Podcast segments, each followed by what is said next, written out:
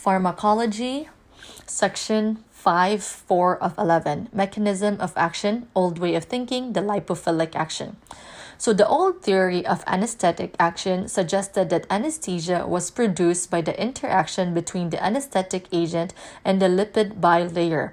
Even though our understanding of anesthetic action has moved well beyond the simplistic explanation, we believe this is still critical information that you should know. The Meyer Overton Rule. The Meyer Overton Rule states that lipid solubility is directly proportional to the potency of an inhaled anesthetic. Said another way, the greater the lipid solubility, the lower the MAC value.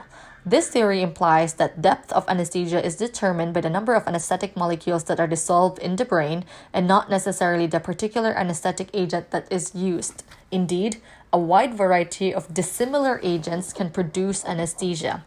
Unitary hypothesis. The unitary hypothesis states that all anesthetics share a similar mechanism of action, but each may work at different site.